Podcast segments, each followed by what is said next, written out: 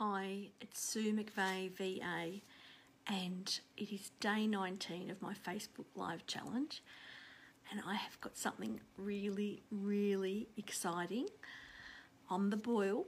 It's just bubbling away, and it's something totally different to what I started out with three weeks ago.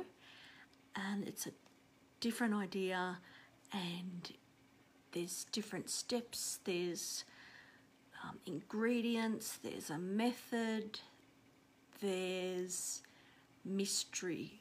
So I am very, very excited that there is something cooking and I will be sharing it really soon.